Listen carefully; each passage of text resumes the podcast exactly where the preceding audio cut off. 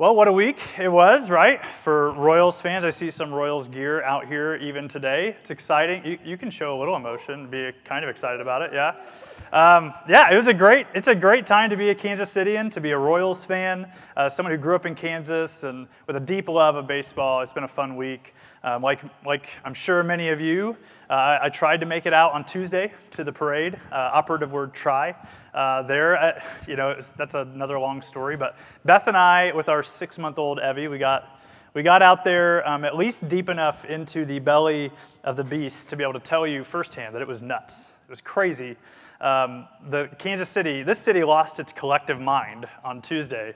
Uh, there are lots of, you know, there are lots of sweaty, cranky, you know, tired people out there, but it was really fun. And, and and it lost its mind, but not in the terrible ways that you might think, right? I mean, or in the ways that some cities kind of lose their minds in these parades.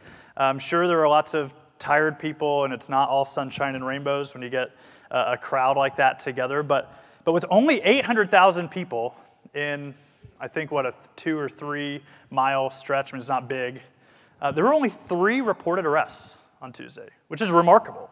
I mean, when you really, when you stop and think about that, um, it's a big deal. This city came together to celebrate, and that's just about all it did on Tuesday. And sports have a way of bringing people together, don't they? I mean, bringing people of all shapes and sizes and stripes and colors and background, uh, bringing people together. There's not much that can unite a city like a world championship can. And, and the, all those people in the streets together, not as strangers, at least this is what, this is sort of what I witnessed, not as strangers, but as neighbors as people rallied around a, a common cause with a common joy. And when you think of it that way, it was actually a, a really beautiful thing. Tuesday, I mean, and, and the media has picked up on that, right? We've patted ourselves on the back for being this great city that didn't destroy itself as it celebrates. But it really was a beautiful thing. But of course, uh, it's not going to last forever, right? The parade was going to stop. Uh, the, the players left, went home, right? Alex Gordon became a free agent. That's unfortunate. Um, most, most of us, right, left the parade and went back to our, our suburban neighborhoods, uh, mostly, again, again, not as neighbors, but in, in many ways as strangers. Um, for all the beauty and unity we saw on Tuesday, by Thursday, at least in my experience, by Thursday, se- in some ways it seemed like it never happened. And here's what I mean. I was, I was looking at the front page of a local news website on Thursday morning, and here's what I found. Here were the sort of the headlines, five headlines on Thursday morning.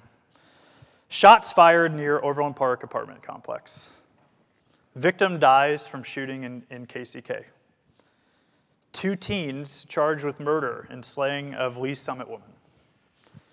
Family recovering from devastating fire has home burglarized. That one was particularly terrible to read. And then Lorenzo Cain's steal good for free Taco Bell on Thursday. That was the final headline. So, in some ways, the celebration continued until Thursday, but not in, in some of the best ways, right? While it was a beautiful picture of unity and oneness, our city isn't without its problems. Our city is not without its problems. It's tempting to believe that narrative, even especially when you look at a celebration like Tuesday, but it just isn't true. And if you need a reminder, flip on the news or go to the website uh, of the news station or check out a history book on Kansas City. Right? Kansas City is known as one of the most divided city, one of the most segregated cities in the United States. It's a city with incredible disparities. It's a city with many, many people who are one bad breakaway from real desperation, and many who are already there. Our city is filled with people in extremely vulnerable situations. And the Bible talks a lot about those kinds of people, those who are vulnerable. And Andy Crouch, one of my, uh, an author that I really enjoy, he, he has this definition for the vulnerable, according to the Bible. It says, Those who, because of the distorted reality of human societies, are most at risk of not flourishing, of not becoming what they are meant to be. What we've been covering in the, right, the last several weeks in this series, what we know we are meant to be from Genesis and from other texts from Luke 10. In biblical terms, the health of a society, of a country, of a city, of a community, of a neighborhood, it can't be measured by, uh, by a parade after a world championship, right? Or a jobs report, or the strength of a housing market, It's measured primarily by this Are the vulnerable flourishing in the community? Are those at greatest risk being cared for? It's the greatest measure of whether or not, right? Whether or not a, uh, a society is healthy, a country is healthy, a city is healthy. And this is what the book of Amos is about. Amos was an unusual prophet, but he, he ministered at a time of great economic prosperity in, in Israel, among God's people. Great flourishing was happening in Israel, except the most vulnerable, except among those who are most at risk of not flourishing. They were not flourishing. Justice was not being done. And God's judgment on his people uh, for this gross failure is the main point of this book. So we're in Amos this morning. And we've been in a series uh, on neighborly love, right? Asking, what does it mean to love my neighbor? Who is my neighbor? Whether as a student or an employee or a boss or a CEO or a retiree, how can we begin to see and use our contribution, the work that God has called us to, to love our neighbors as ourselves and to seek the common good? That's where we've been Right, we've seen that. We've seen that in Genesis, God's design for our work and contribution, that we were created to collaborate together, that we were created for economic life, to work uh, with each other, and to steward our economics wisely. But we can't have a series on neighborly love. We can't have a Christian conversation about what it means to love our communities, our neighborhoods, our neighbors, without talking about justice and injustice, the misuse of power and privilege and resources by those in privileged positions, injustice. We have to talk about how we are and aren't loving those who are most vulnerable among us in our city. And that's the big idea this morning that loving your neighbor means loving the vulnerable. Loving your neighbor and even loving your neighborhoods means loving the vulnerable. So, the, the guiding question for this morning what, what does it look like to love our neighbors that are most at risk of not flourishing? So, turn, turn to the book of Amos. If you got a Bible this morning, we'll also have um, the verses on the screens. You may have to use your table of contents to find them. I, I had to use my table of contents because it's a small book. Uh, but flip there um, and turn to chapter 5. There are four things. We're going to be kind of all over Amos, but chapter 5 is is the anchoring point this morning. There are four things that I want to, I want to think through this morning around this question of what does it look like to love those who are most at risk of not flourishing. The first thing we need to do is truly see the, the vulnerable, really see and understand what it means to be vulnerable. We often think we know what that means, right? But we need to really consider it this morning. We need to see what it's like to have our flourishing at risk. See what it's like that the, uh, the flourishing of others around us is at risk. So, Amos gives us two important glimpses into the economic and political realities, legal realities of the vulnerable. And these are just as true today as they were then. First, Amos shows us that the vulnerable are, for the most part, victims of legal corruption and indifference. Legal corruption and indifference. Look at verse, look at verse 10 with me in chapter 5. It says, They hate him who reproves in the gate and they abhor him who speaks the truth. I want to I want to key in on that gate language there. When, when Amos talks about the gate in the ancient society, that's where that's where the judges would hang out to mete out justice.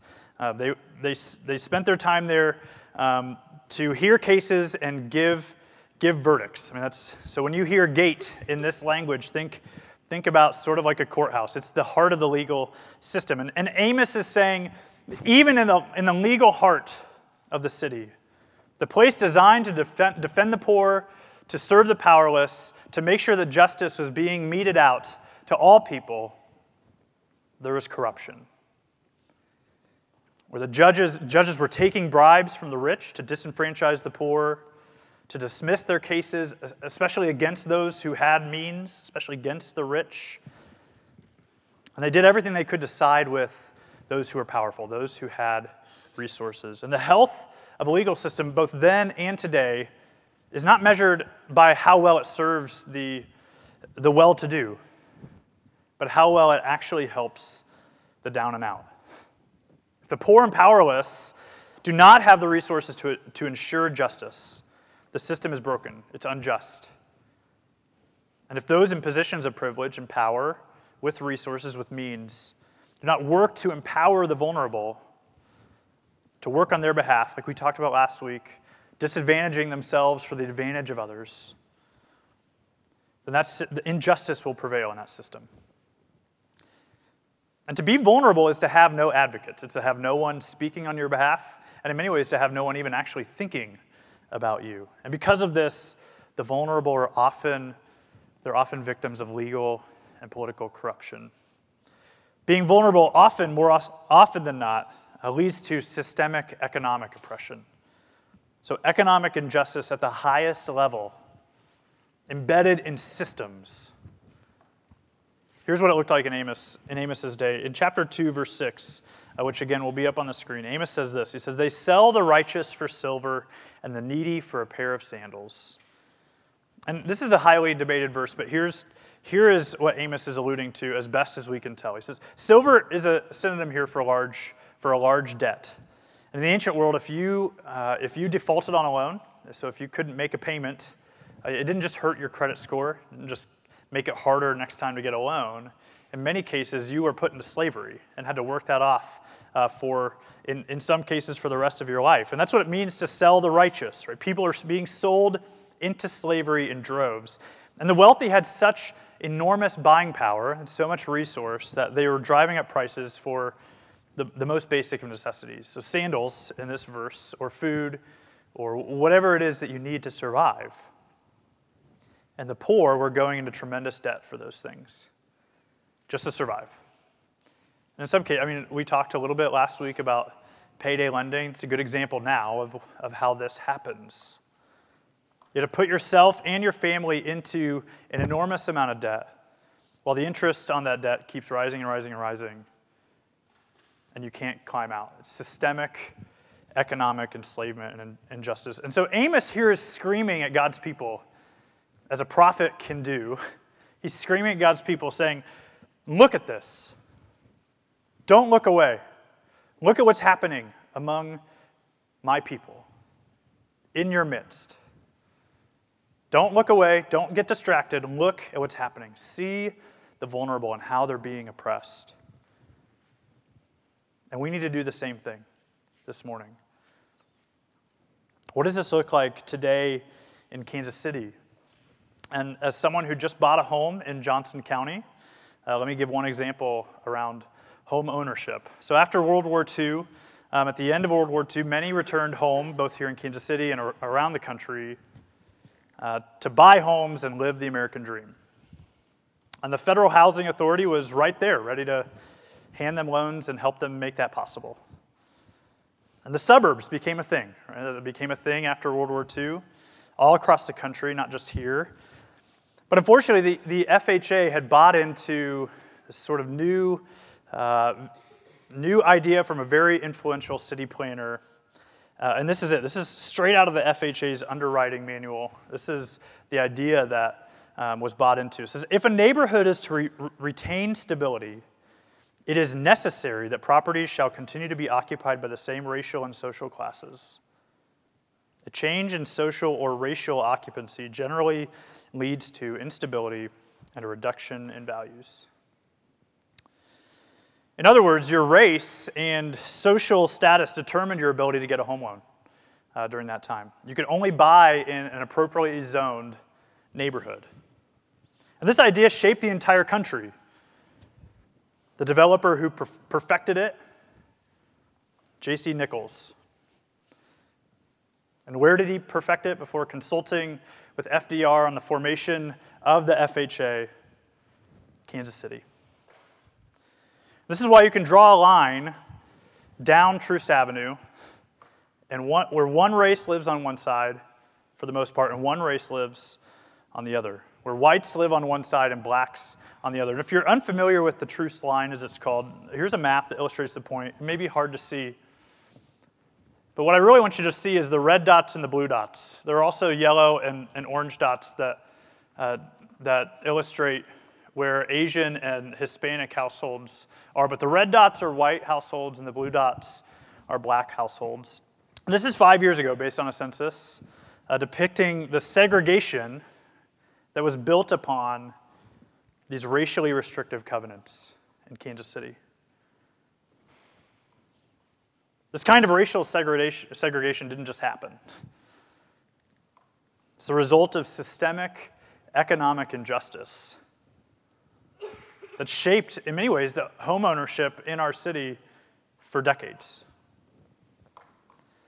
And access, I mean, we know this access to private property, to owning private property, is crucial for economic flourishing, for thriving, for building wealth.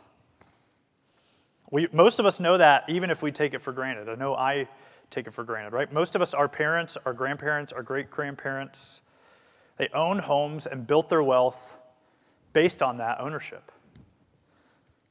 And this question has plagued me a little bit this week. Where would I be?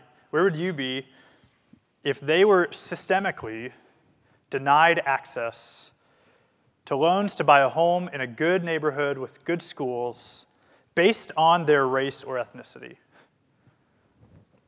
What would your, look, what would your life look like now, today? Pretty vulnerable. And this isn't about people not working hard enough to better their lives, to make it, to pull themselves up by their bootstraps. It's not even about the breakdown of the family, though those things are those things happen, those are true. This is about a system that is oppressing a certain type of people economically. That was set up to intentionally deny a group of folks access to opportunities that most of us in this room take for granted myself included. So, what would Amos say to to the kind of economic oppression that not just happened then in Kansas City, but continues to be perpetuated now? I can't imagine him saying anything but, Woe to you! Woe to you. And I know this is heavy stuff. I've been thinking about it this week, and even in light of the beautiful harmony that we saw on Tuesday, maybe especially in light of that. It's been tough to chew on. But we have to see it. We have to see the injustice that is happening to those who are most at risk of not flourishing, who are vulnerable. We have to see what it's like to be vulnerable in Kansas City. God's word is, is forcing us through Amos to that point. So, can you look at it? Can you look at what's at that, that map or, or, or payday lending or wh- whatever it is education system in Kansas City, Missouri is, well, we don't, we don't need to get into that here. Can we look at that and say, that's injustice, it's oppression, systemic? Because if we can look at injustice, then we can do what Amos calls us to next. We have to see the vulnerable, understand the injustice that's happening, and, then, and when we do, we can grieve with the vulnerable. And this next text hit me really hard uh, this week, harder than the first. And it's in chapter 6, starting in verse 4, sort of the summary indictment on God's people of Israel. It says this, it'll be up on the screen. Woe to those who lie on beds of ivory and lounge on their couches and eat lambs from the flock and calves from the stall, who sing idle songs to the sound of harp, and like David improvise on instruments of music, who drink wine from bowls and anoint themselves with the finest oils. Sounds like a good life but are not grieved over the ruin of Joseph, but are not grieved over the ruin of those who are most vulnerable in the city. See, here Amos shifts his attention from those who are directly oppressing the poor and the powerless, and he moves it to anyone who has benefited from that type of injustice. So basically, most of us in this room. And he doesn't say, Woe to you for having an easier life. He doesn't say, Woe to you for having nice things. That's not, that is not the point.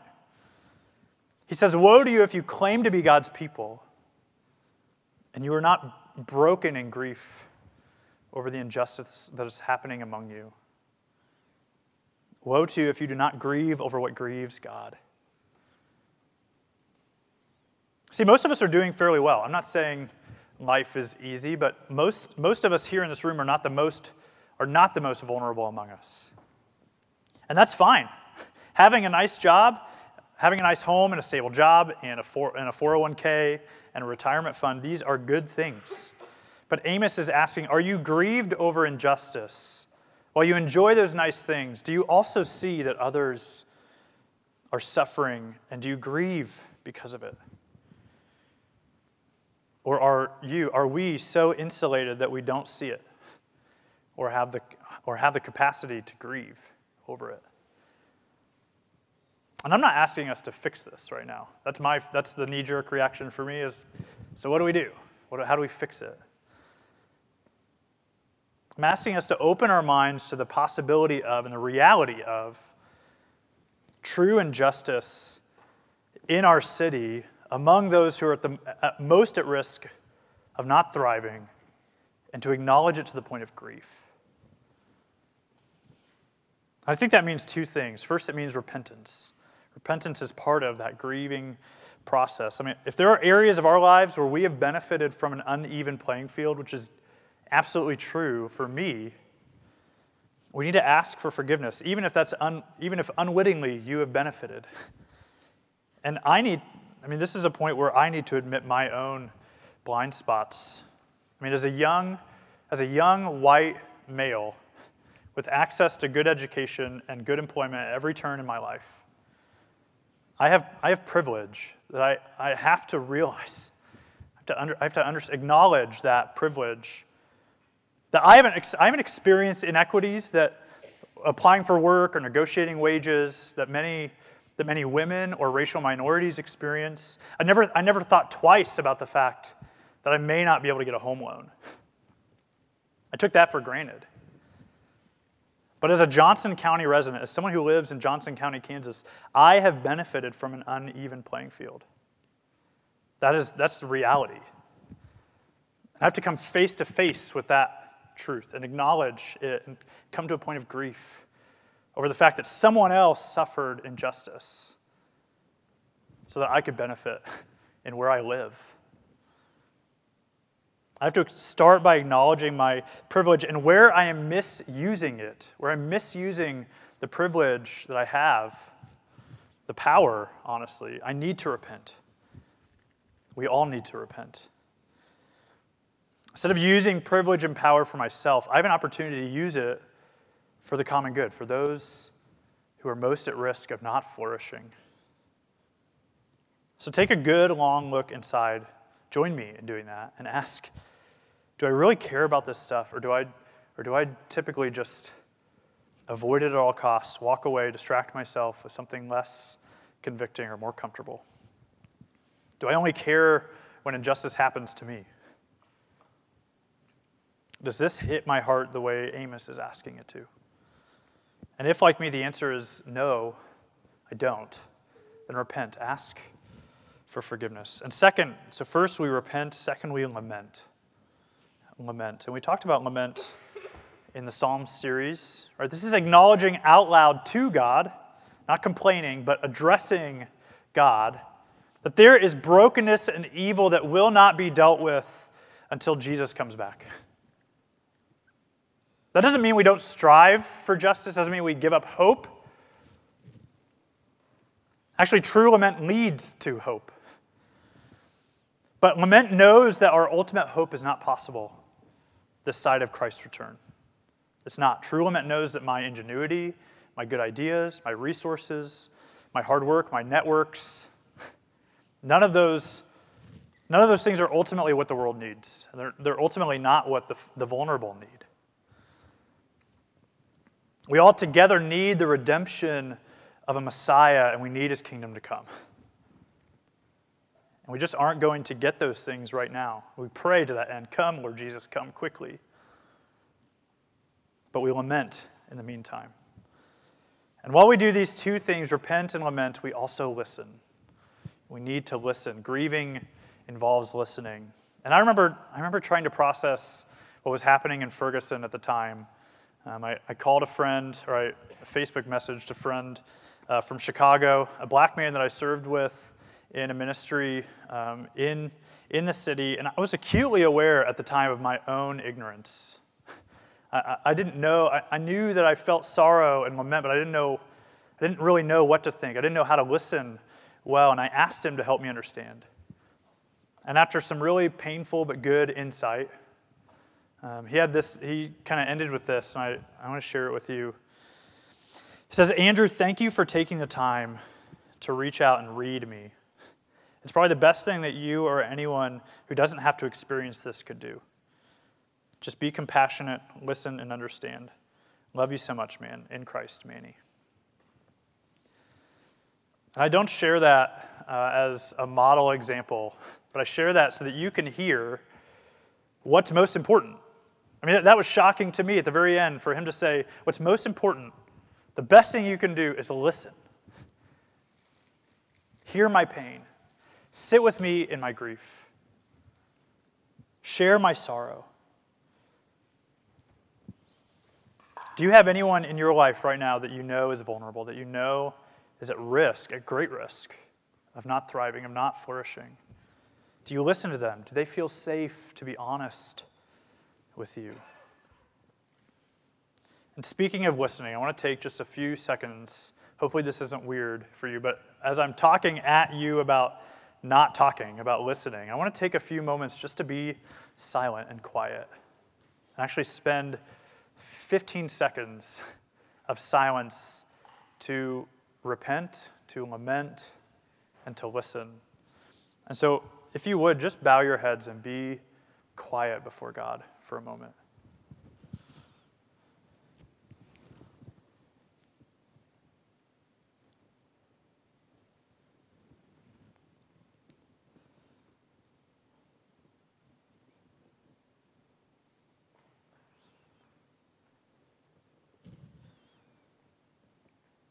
God, we don't care enough or don't know how to care.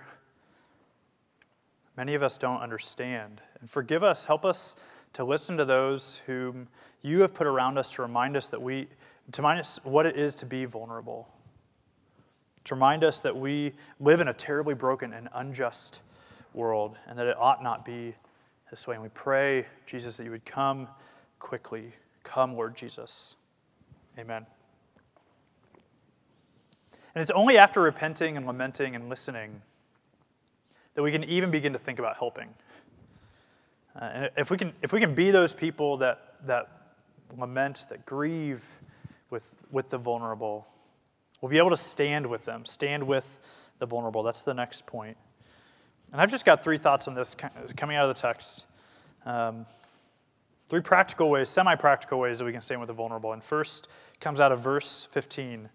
It says, hate evil and love good, and then establish justice at the gate. So, first, we need to grow in character, grow in our hatred of evil and our love of the good. See, Amos knows and God teaches that only people who hate evil and love good will be able to establish justice in the gate. In, in this case, in the legal heart of the city, but even, even those economic realities that we talked about before. Character comes first. And this is why God is so hard on his own people in the book of Amos. See, Amos starts with an indictment against all the other nations. They're also doing some really bad stuff, uh, worse than the Hebrews, but, but God expects more from his people. They're supposed to know his character and reflect it, to love good and to hate evil. There's no system, economic, political, social, there's no system that can fight injustice without people of character, people who hate evil and love good. People who are willing to, like we talked about last week, disadvantage themselves for the advantage of others, disenfranchise themselves for the common good. So grow in character. Second, grow in wisdom. Grow in wisdom. Study these, be familiar with these topics, with the issues that face the most vulnerable in our city. Our, we had a recent conference uh, that, that we were a part of, common, the Common Good Conference, CG 2015. And this, this is a big part of what we talked about. Um, and, and there's a video that hopefully most of you got an email uh, yesterday from Tom Nelson. He it, if you didn't get it, email me, I'll forward it along to you. But it has links to portions of that conference, uh, lectures during that time that were probably some of the best that I've ever heard on poverty. Um, and so and injustice, especially from Stan Archie at our sister church, CFBC. And so I encourage you to find that in your email, seek it out for me, and watch it. Grow in wisdom around these things. Finally, use your power to help the vulnerable flourish. Here's the thing we all have power. It may not feel that way, but we all have influence uh, as image bearers of God. It's part of, part of the way God has made us. It doesn't matter how old you are, how much you make, whether you're a retired, part time, full time student, stay at home mom, stay at home dad. It doesn't matter. You have power, and your power can either help or hurt the vulnerable. So here's if you don't hear any other question from this morning, I hope this question resonates as you walk out the door. And it says, who is flourishing in your life because of your power? Because of the ways that God has gifted to you to contribute, to bear fruit for others? Who is flourishing in your life because of the things that God has entrusted to you? Is anyone besides you or your family flourishing because of your influence? And for some of you, kids, especially for some of you, this is as simple as loving a friend who has no friends. Loving somebody who it's pretty clear there aren't many people in their life who love them. So, kids, seek out other, other, friend, other people to make friends with, those who are not loved. For some of you, it's joining a neighborhood association or, um, or the like, advocating for those who have no voice, because we do, all of us have those people in our neighborhood, those who have no voice, who are overlooked. For some, that means running your business with an eye toward the vulnerable whether it's job training or who you hire. If you're retired this morning, where is God calling you to invest now? Your, your skills, your expertise. How can you share those wisely? Who is flourishing because you are retired? No one can tell you what this looks like in your life. This, is, this needs to be a, a time of self assessment. You have to do that work here. But where is God asking you to step in and use your power to help the, the vulnerable flourish? See, we cannot say we are a church of neighborly love uh, if we are not actively involved in the flourishing of the vulnerable. Now, you can tell we're almost done because we feel pretty guilty and overwhelmed. That's when a sermon is almost over, right? We feel that guilt. I hope that's not always true. But here's the thing guilt doesn't work. In this, in this, uh, in this area, it doesn't work, right? We can all leave here, we can feel bad, uh, but after a day or a week or a month, it just, that feeling goes away because we're fine. Guilt doesn't work. That's, and that's why God deals in grace. Doesn't deal in guilt, He deals in grace. Only grace can motivate us to be people of justice. So here's our final point we must see the vulnerable, we must grieve with them, we must stand with them, we also must remember our own vulnerability. Remember your vulnerability. And this is implied throughout Amos. He's saying, Don't you remember? Don't you remember when you were when you were enslaved in Egypt, I came in and rescued you. It's pure grace. He, he owed them nothing, and yet he stepped in and rescued them out of injustice and slavery. And he says to, to turn around and oppress your, oppress your neighbor, you're trampling over that grace. It's a rejection of God Himself. And almost every metaphor in the Bible for God's people is built around uh, s- being socially or economically vulnerable. Here are some examples. You were an orphan until God adopted you. That's clear in the New Testament. Adoption is this beautiful truth in the New Testament. You were a widow until God married you. We are the bride of Christ. You were an immigrant until God welcomed you. You were spiritually poor until God redeemed you. You were in a broken spiritual neighbor- neighborhood and world until Christ entered in and suffered with you. And there's a reason the Bible is full of these metaphors for the vulnerable, right? There's no one more vulnerable than you and I. Christians of all people should know that to be true. We're going to come up here in a few moments and celebrate. We're going to celebrate, we're going to remember Christ's body broken and blood shed for us because we needed somebody to die for us. It's about the most vulnerable position you can be in. So, why do we do this? Why do we care about the vulnerable. It cannot be because of guilt, it must be out of grace. The world doesn't need more guilty people, it's got plenty. It needs more loving people, more people who know how loved they are. This is what the church can be. This is what we are supposed to be. We are called to be a church of neighborly love. And nothing unites us like victory, right? Going back, I mean, going back to Tuesday, I mean, think we're almost a million people strong to celebrate a victory, a victory on our behalf as Kansas Citians. As you replay that in your mind, uh, depending on how big a Royals fan you are, how often you replay that in your mind, think about this that a day is coming when our city will rejoice again, and the vulnerable will, will do so with the powerful, the rich will do so with the poor. Every tribe, tongue, nation, and people will bow together before a king who is victorious on our behalf. Our city will not be divided any longer. So, can we live, friends, as God's people? Like that day is coming. And I pray that we can.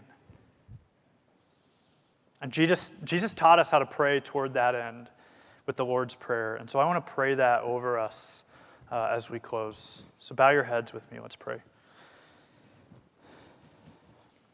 Our Father who art in heaven, hallowed be your name. Your kingdom come soon, Jesus. Your kingdom come, your will be done as, as earth, on earth as it is in heaven now. Give us this day our daily bread, and forgive us our trespasses as we forgive those who trespass against us. And lead us not into evil. Deliver us from evil.